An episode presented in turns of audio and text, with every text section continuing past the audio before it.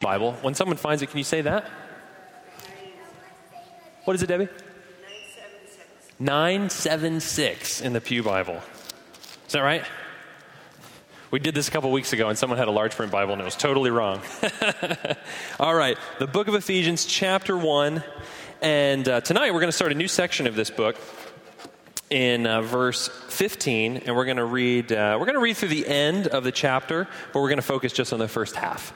Uh, so Ephesians chapter 1, we'll read verse 15 through 23, but just focus on the first half in our teaching tonight. Let me read this for us.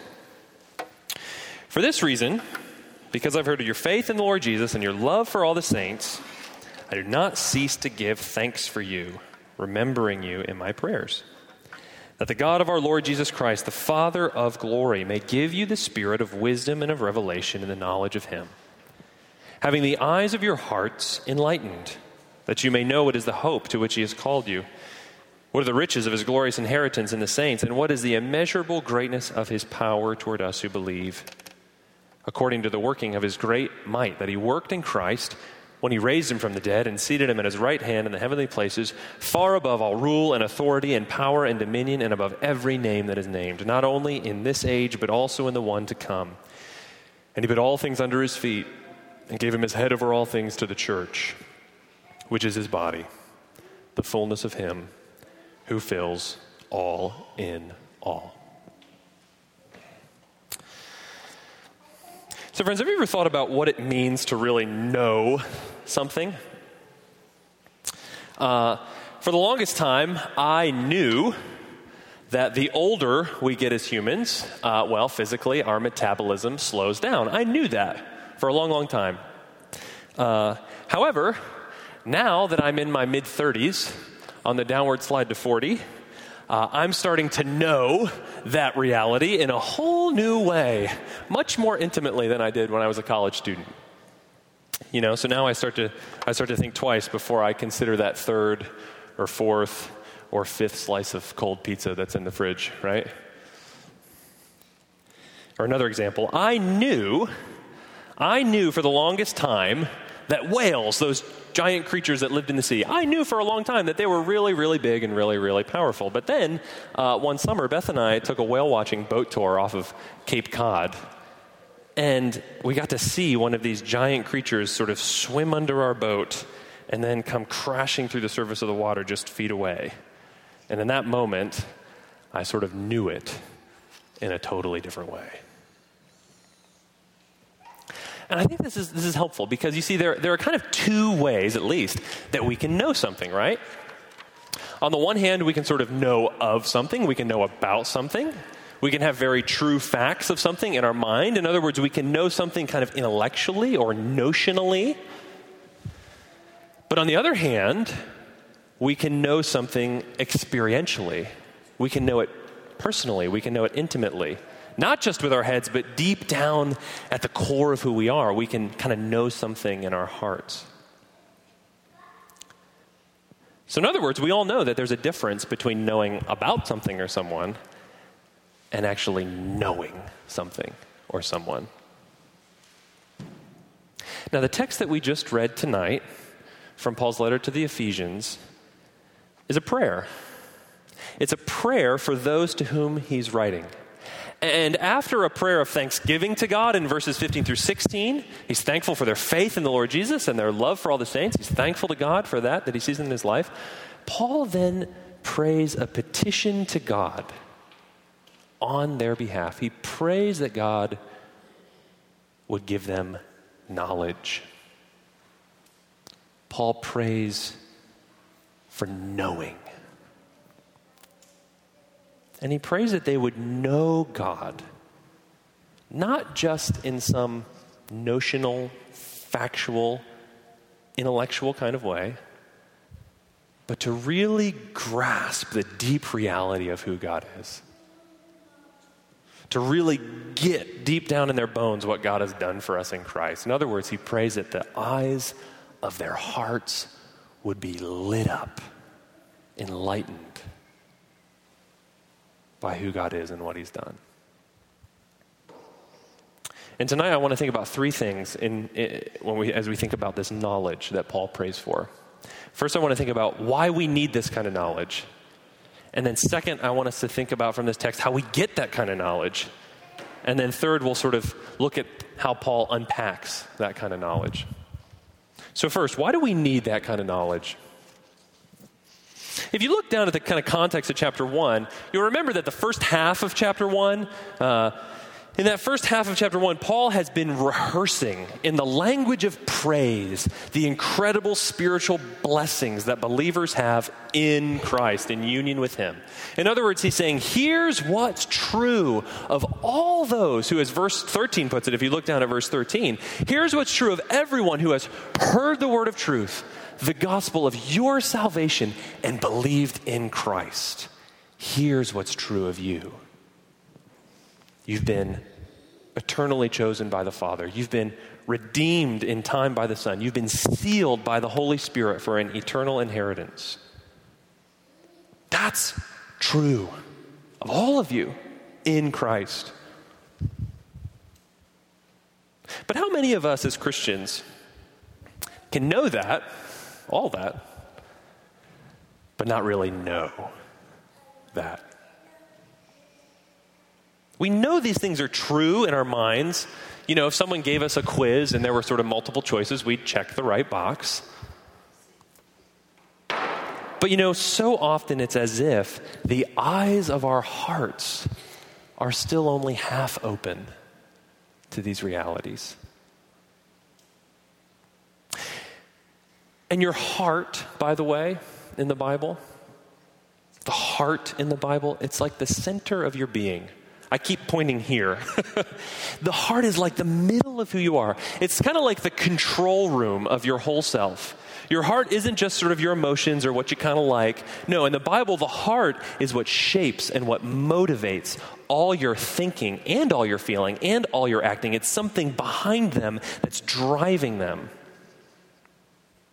In other words, what's real or what's central or what's sort of alive in your heart is that's what's going to direct your life. So, if the eyes of your heart, as it were, if they're fixed on something, if they're fixed on something like human approval, what other people think of you, if that's what your heart is drawn to, if that's what captures the deep gaze of your, of your whole self,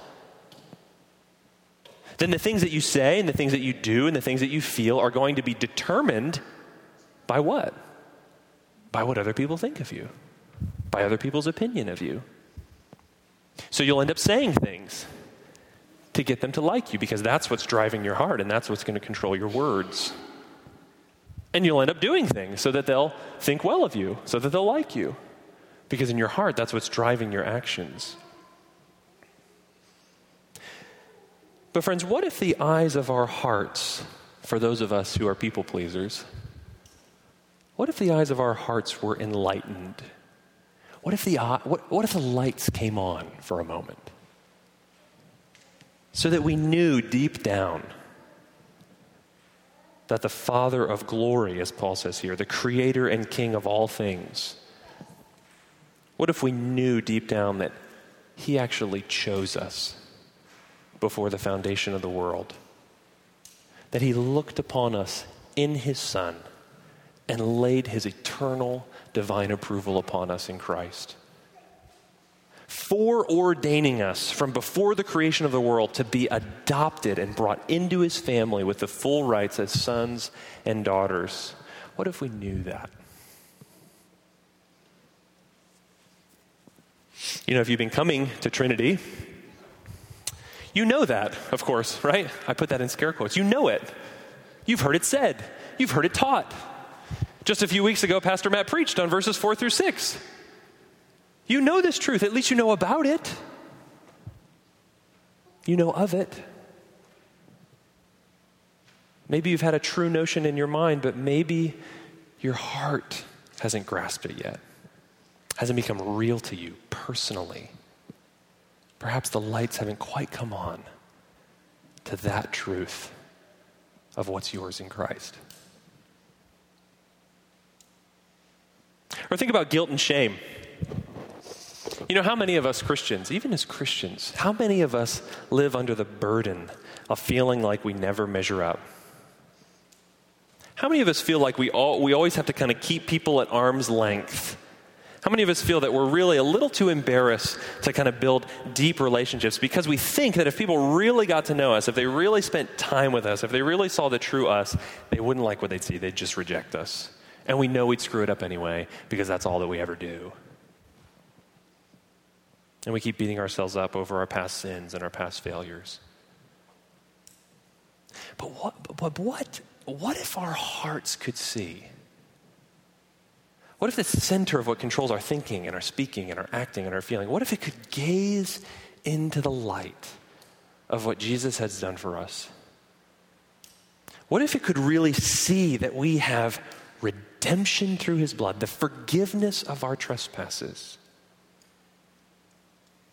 Now, of course, everyone who's a Christian, even everyone who's sort of hung out with Christians for a while, would say, Yeah, what's Christianity about? What's Christianity all about? Well, it's about Jesus dying on the cross for your sins and being raised for your justification so you can be put right with God, of course. And yet, don't we really struggle to know that? To get it? To know it in a way that would actually erase our guilt and shame.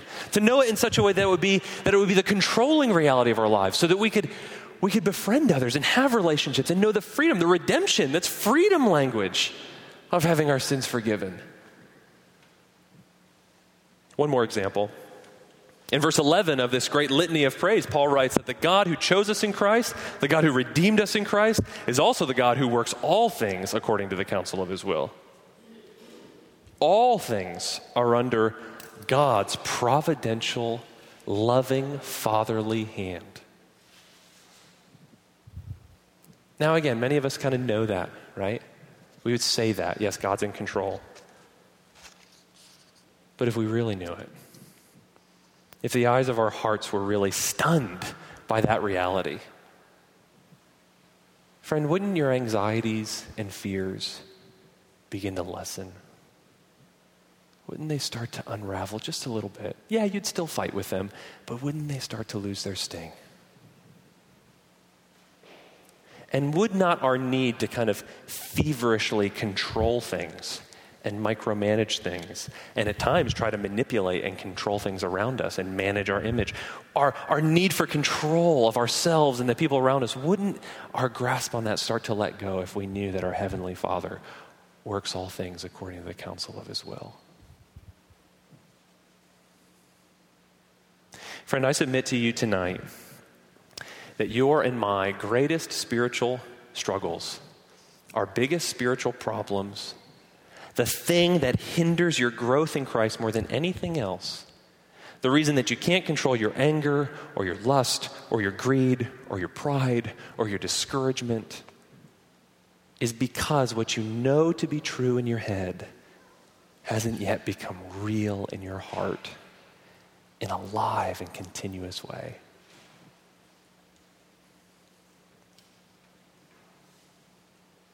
You see, friends, more often than not, what we need spiritually isn't new content. Something new in addition to what we've learned. Of course, we all have room to grow in our knowledge of the faith, right? We all have room to grow. And learning is a good thing, but you know, often what we need is to grasp more fully at the heart level what we already know to be true. Jonathan Edwards, in a sermon called A Divine and Supernatural Light, once famously used this illustration. He said, You know, it's one thing to know that honey is sweet, it's another thing to actually taste its sweetness. You can look at honey. You can hear the reports of the people around the table all saying, This is really good honey. My wife was just at a baby shower this weekend, and the favor was honey. And she brought it home, and we all opened it up. And we all ate it at dinner, and our kids love honey, so they were just gobbling it down. You can know it. You can believe that, yes, that sticky golden substance in that tiny little jar is sweet. But when you actually take up the spoon and put it on your tongue, and when you taste it, Friend, then you've come to grasp its sweetness at a whole new level.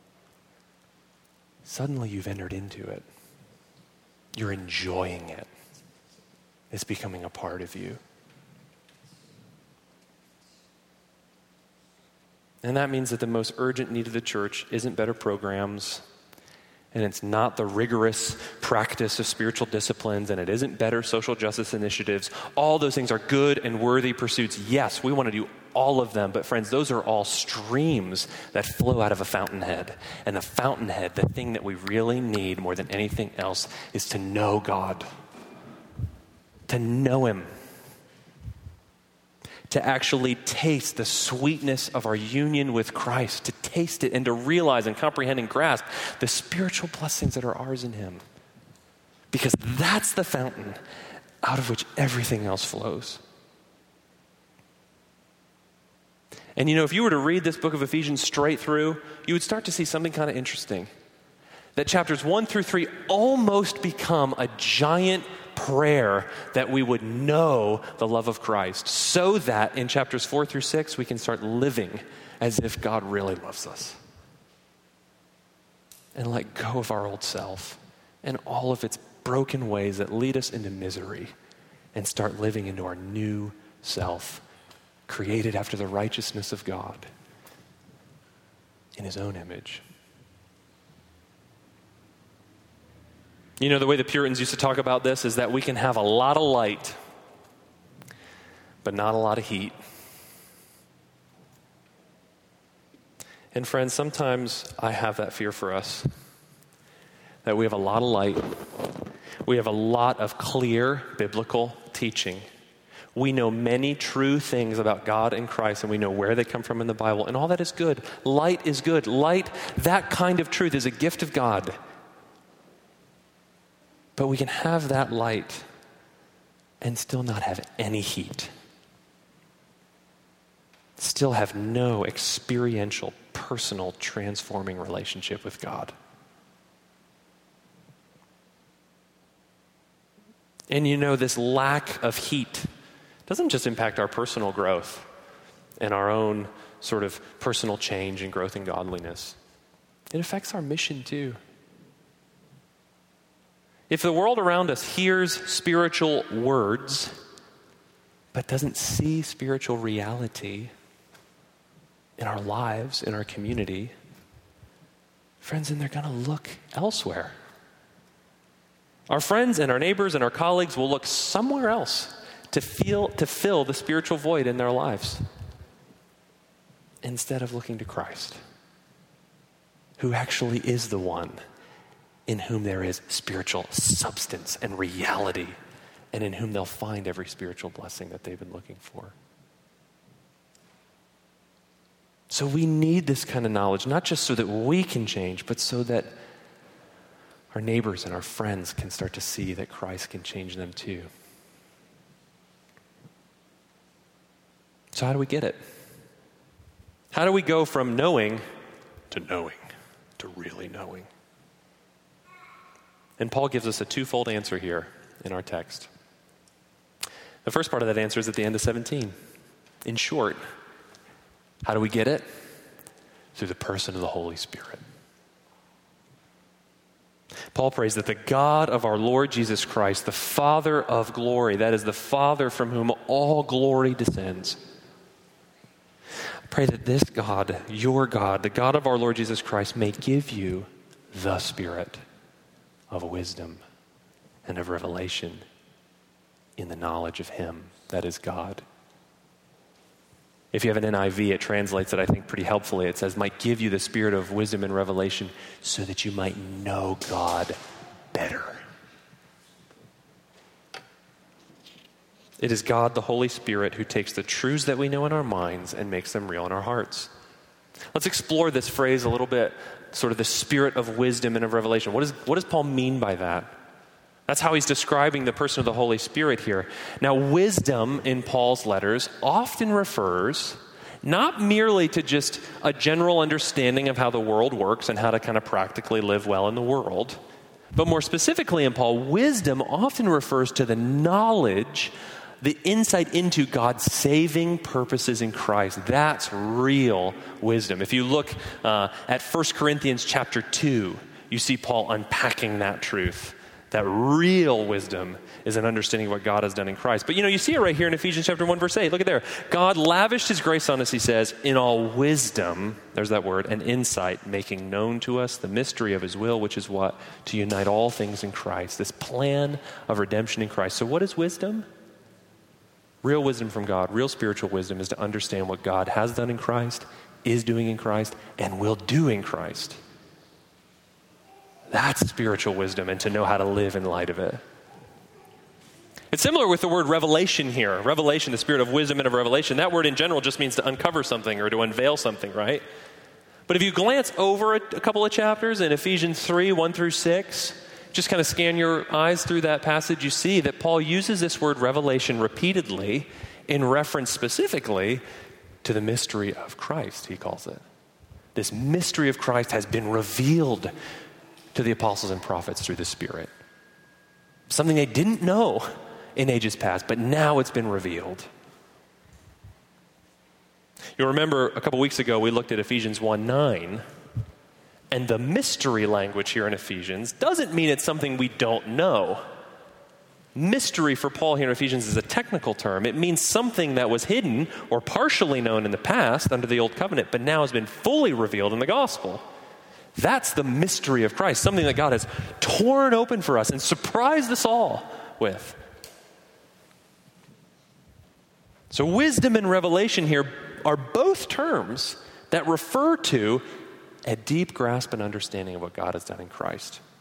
The spirit of wisdom and of revelation is the Holy Spirit who comes and helps us to know God in that way through what He's done in Jesus. So, in order to move from knowing with our heads to really knowing in our hearts, we need the ongoing work of the Holy Spirit. That's why Paul prays, Father, give them your spirit. Give them the spirit of wisdom and revelation, which doesn't mean they don't have the spirit, right? Verse 13, everyone at conversion is indwelt by the Holy Spirit, sealed by the Holy Spirit. Paul isn't praying that you'll get some kind of second blessing here or that you'll get kind of more of the Holy Spirit because you only got half of it when you became a Christian. No, he's just saying, I want the Spirit to come and continue to impart his wisdom and his revelation. There's an ongoing work of the Holy Spirit in our lives to continue to unfold these things in our experiential knowledge. Let me put this another way.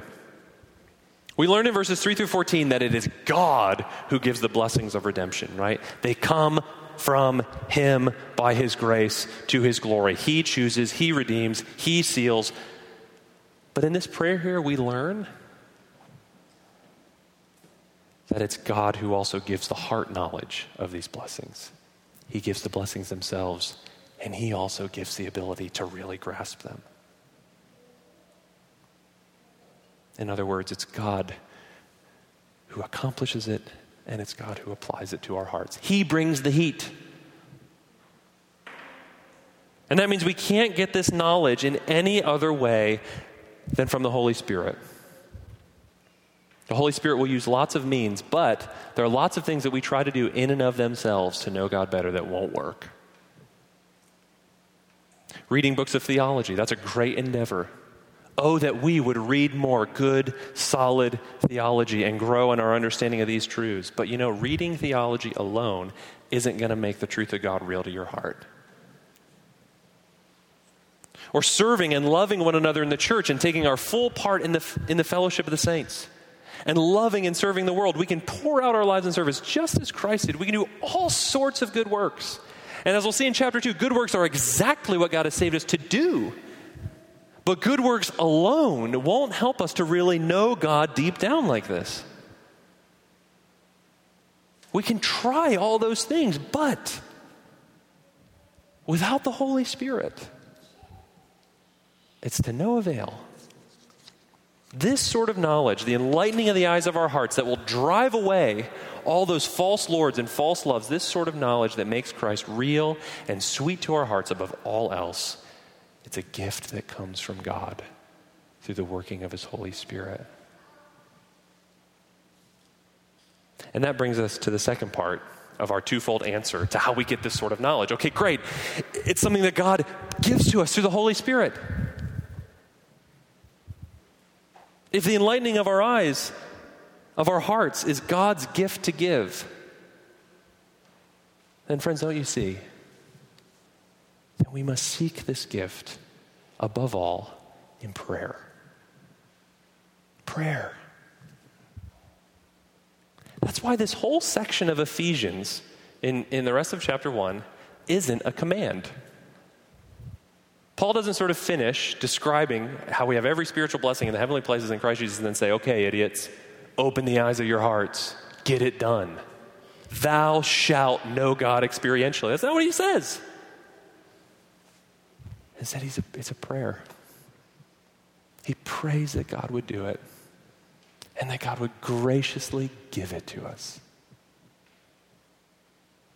Peter O'Brien, who wrote probably one of the best recent commentaries on the book of Ephesians, put it this way He says, Paul realizes that the Christian growth of his readers and his own missionary endeavors are wholly dependent on the living God who gives generously to his children when we call upon him in prayer. Friends, this is how we started our service. The beauty of the gospel is this that when sin had separated us from God, and when sin had put us under the condemnation of death, God sent his own son. He came in his own person, Jesus Christ, to bear the penalty of our sin on the cross and to rise again as our living Lord. So that now all who turn from sin and place their trust in Christ are forgiven and they have a permanent living advocate with God the Father forever, Jesus Christ, the righteous one, who is their Lord. That is the gospel. That God has forgiven our sins in Christ, not because of any works that we've done, but because of grace, and has made us his children so that we can have unhindered access to the throne of God in prayer. It is, it is amazing what we do every single Sunday as we pray to God. It is a theological wonder what you do every single morning when you pray to God. Even if you wake up in the morning and just say, Help, God, because your day's already overwhelming and your feet haven't even flipped the floor. Don't you see what you're doing there, Christian? You are doing something that is a theological and spiritual wonder. You are going before the King and God of the whole universe, who in ages past required people to go through endless rituals of cleansing and go through endless sacrificial rites and to approach Him through series of barriers and doors because our sin was so great. And because of what Jesus has done, all that has been leveled.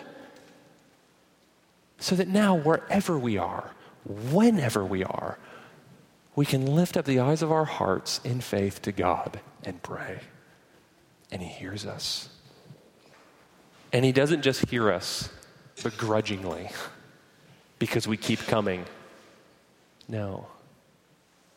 He knows what we need even before we ask because He's our Father who loves us. When we come to Him in prayer, He says, I was waiting for you to bring that. It's been a while. Good. Let's talk about that.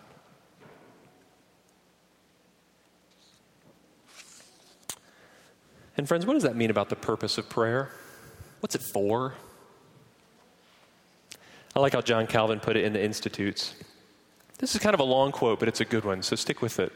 He writes this He says, After we have been instructed by faith to recognize that whatever we need and whatever we lack is in God and in our Lord Jesus Christ in whom the Father willed all the fullness of his bounty to abide, so that we may draw from it as from an ever flowing stream.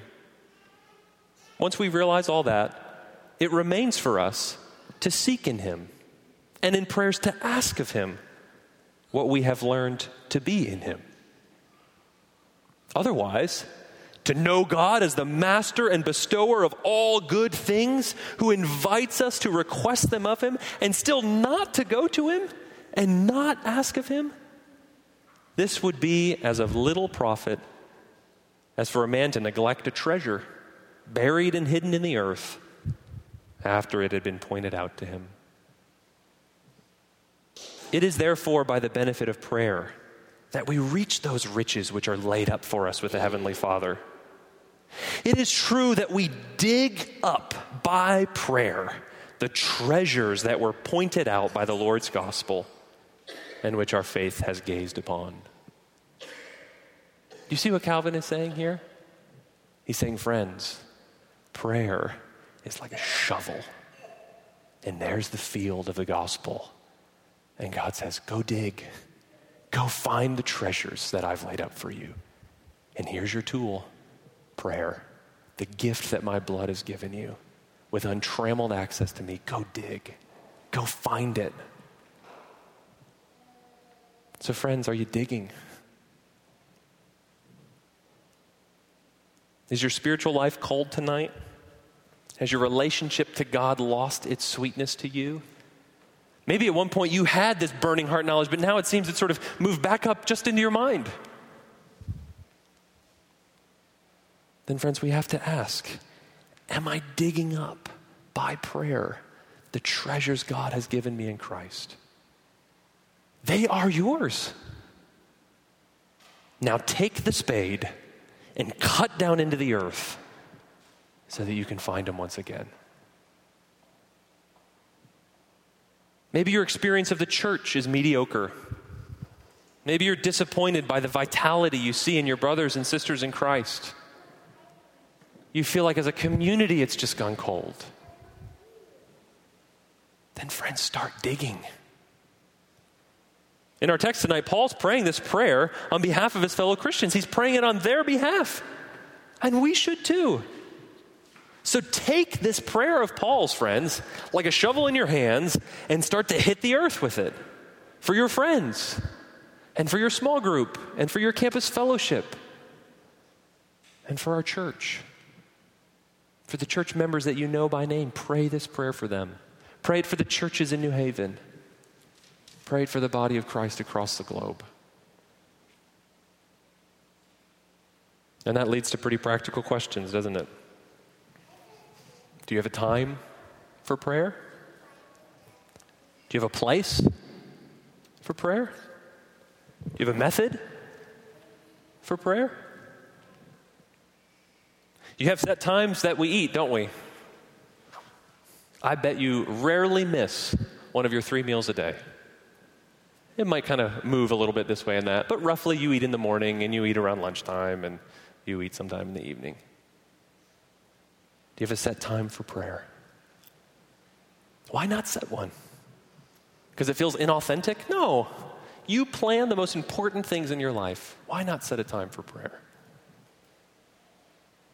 About a place for prayer? You have a place where you work, your office, your desk, your car, wherever it is that you do your job. Friends, Martin Luther once said that the work of a Christian is to pray. Do you have a place for prayer? A spot where you go to do this work? Do you have a method? You've got a method for physical exercise if you exercise, right? You do cardio three times a week, you do upper body twice a week, you do lower body twice a week, or whatever, how many ever times a week. Why not think proactively about a method for prayer.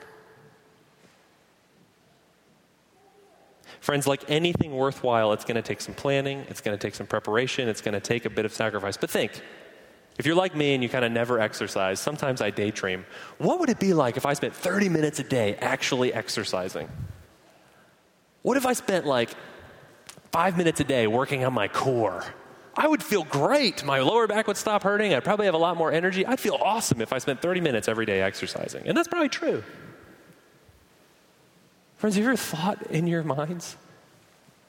What if you would spend 30 minutes a day in the spiritual exercise of prayer? Not as a labor, not as something that you have to do, but as a way of digging up the riches of the gospel for you in Christ. The first few days, it might seem like you aren't getting anywhere. The shovel's going to feel a little awkward in your hands, and you might get a callus or two because you're not used to swinging it around. But soon the treasures will start coming up. The Puritans used to say, Pray until you pray. And what they meant was that you need to keep at it until you really break through to talking with the living God. it takes a little effort at first. It's like exercise, you got to get warmed up. But once you get warmed up and you hit your stride, then it really starts to feel like you're running. Pray until you pray. And friends, we know that God is faithful. Jesus once said to his disciples, If your earthly parents know how to give good gifts to their children, how much more will your heavenly Father give the Holy Spirit to them that ask? And we sometimes read that verse and we think, oh, just the Holy Spirit? Come on, Jesus, there's a lot of other stuff I need to ask for. no. Don't you see? Don't see what we've been talking about tonight? That, that the gift of the Holy Spirit, His ministry in our hearts, the Holy Spirit communicating all the blessings of Christ deep down into our souls, radically changing us, liberating us, freeing us, opening the eyes of our hearts to really see them and know them and grasp them and to know God. What else do you want? And Jesus says, Look, your heavenly parents, your earthly parents know how to give you good gifts. Don't you think the Heavenly Father will delight to give you the Holy Spirit when you ask?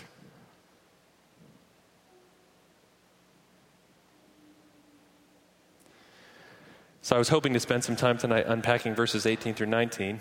Some of you have been looking at your watches and thinking, uh oh, he still has a third point. Uh, but we're running out of time, so I'm not going to do that.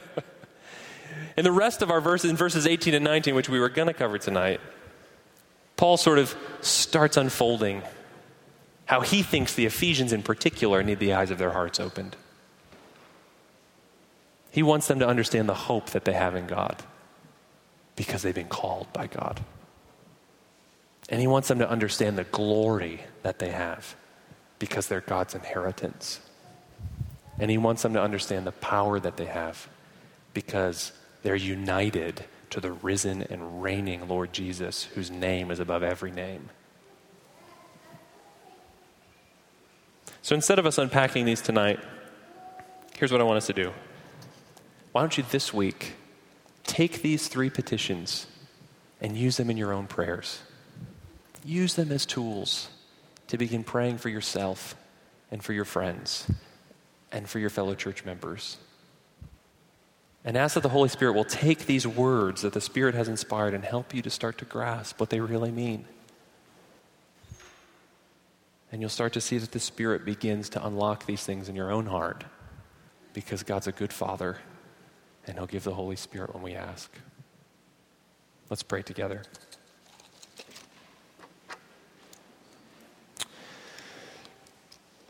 Lord Jesus, we want to be a people who don't just know about you, but really know you. Thank you for the gift of your Spirit that makes that possible. Lord, we confess that prayer is often very hard, and so many things drive it from our schedules and from our minds. And yet, Lord, help us to remember that prayer is such a wonderful gift to us and that there are treasures untold to be had in unpacking the great salvation and redemption that we have in Jesus, Father, as we come to you in prayer. So, Lord, I pray that you would meet the prayers of your people as you promised. Help us to grasp these things and so be changed into your likeness. We ask this in the name of Jesus. Amen. Well, friends, we're going to close by singing some songs together. Let's use these songs as an opportunity to continue in a spirit of prayer, asking God to open up our hearts to see these things afresh. Let's stand and let's pray. Let's uh, sing together.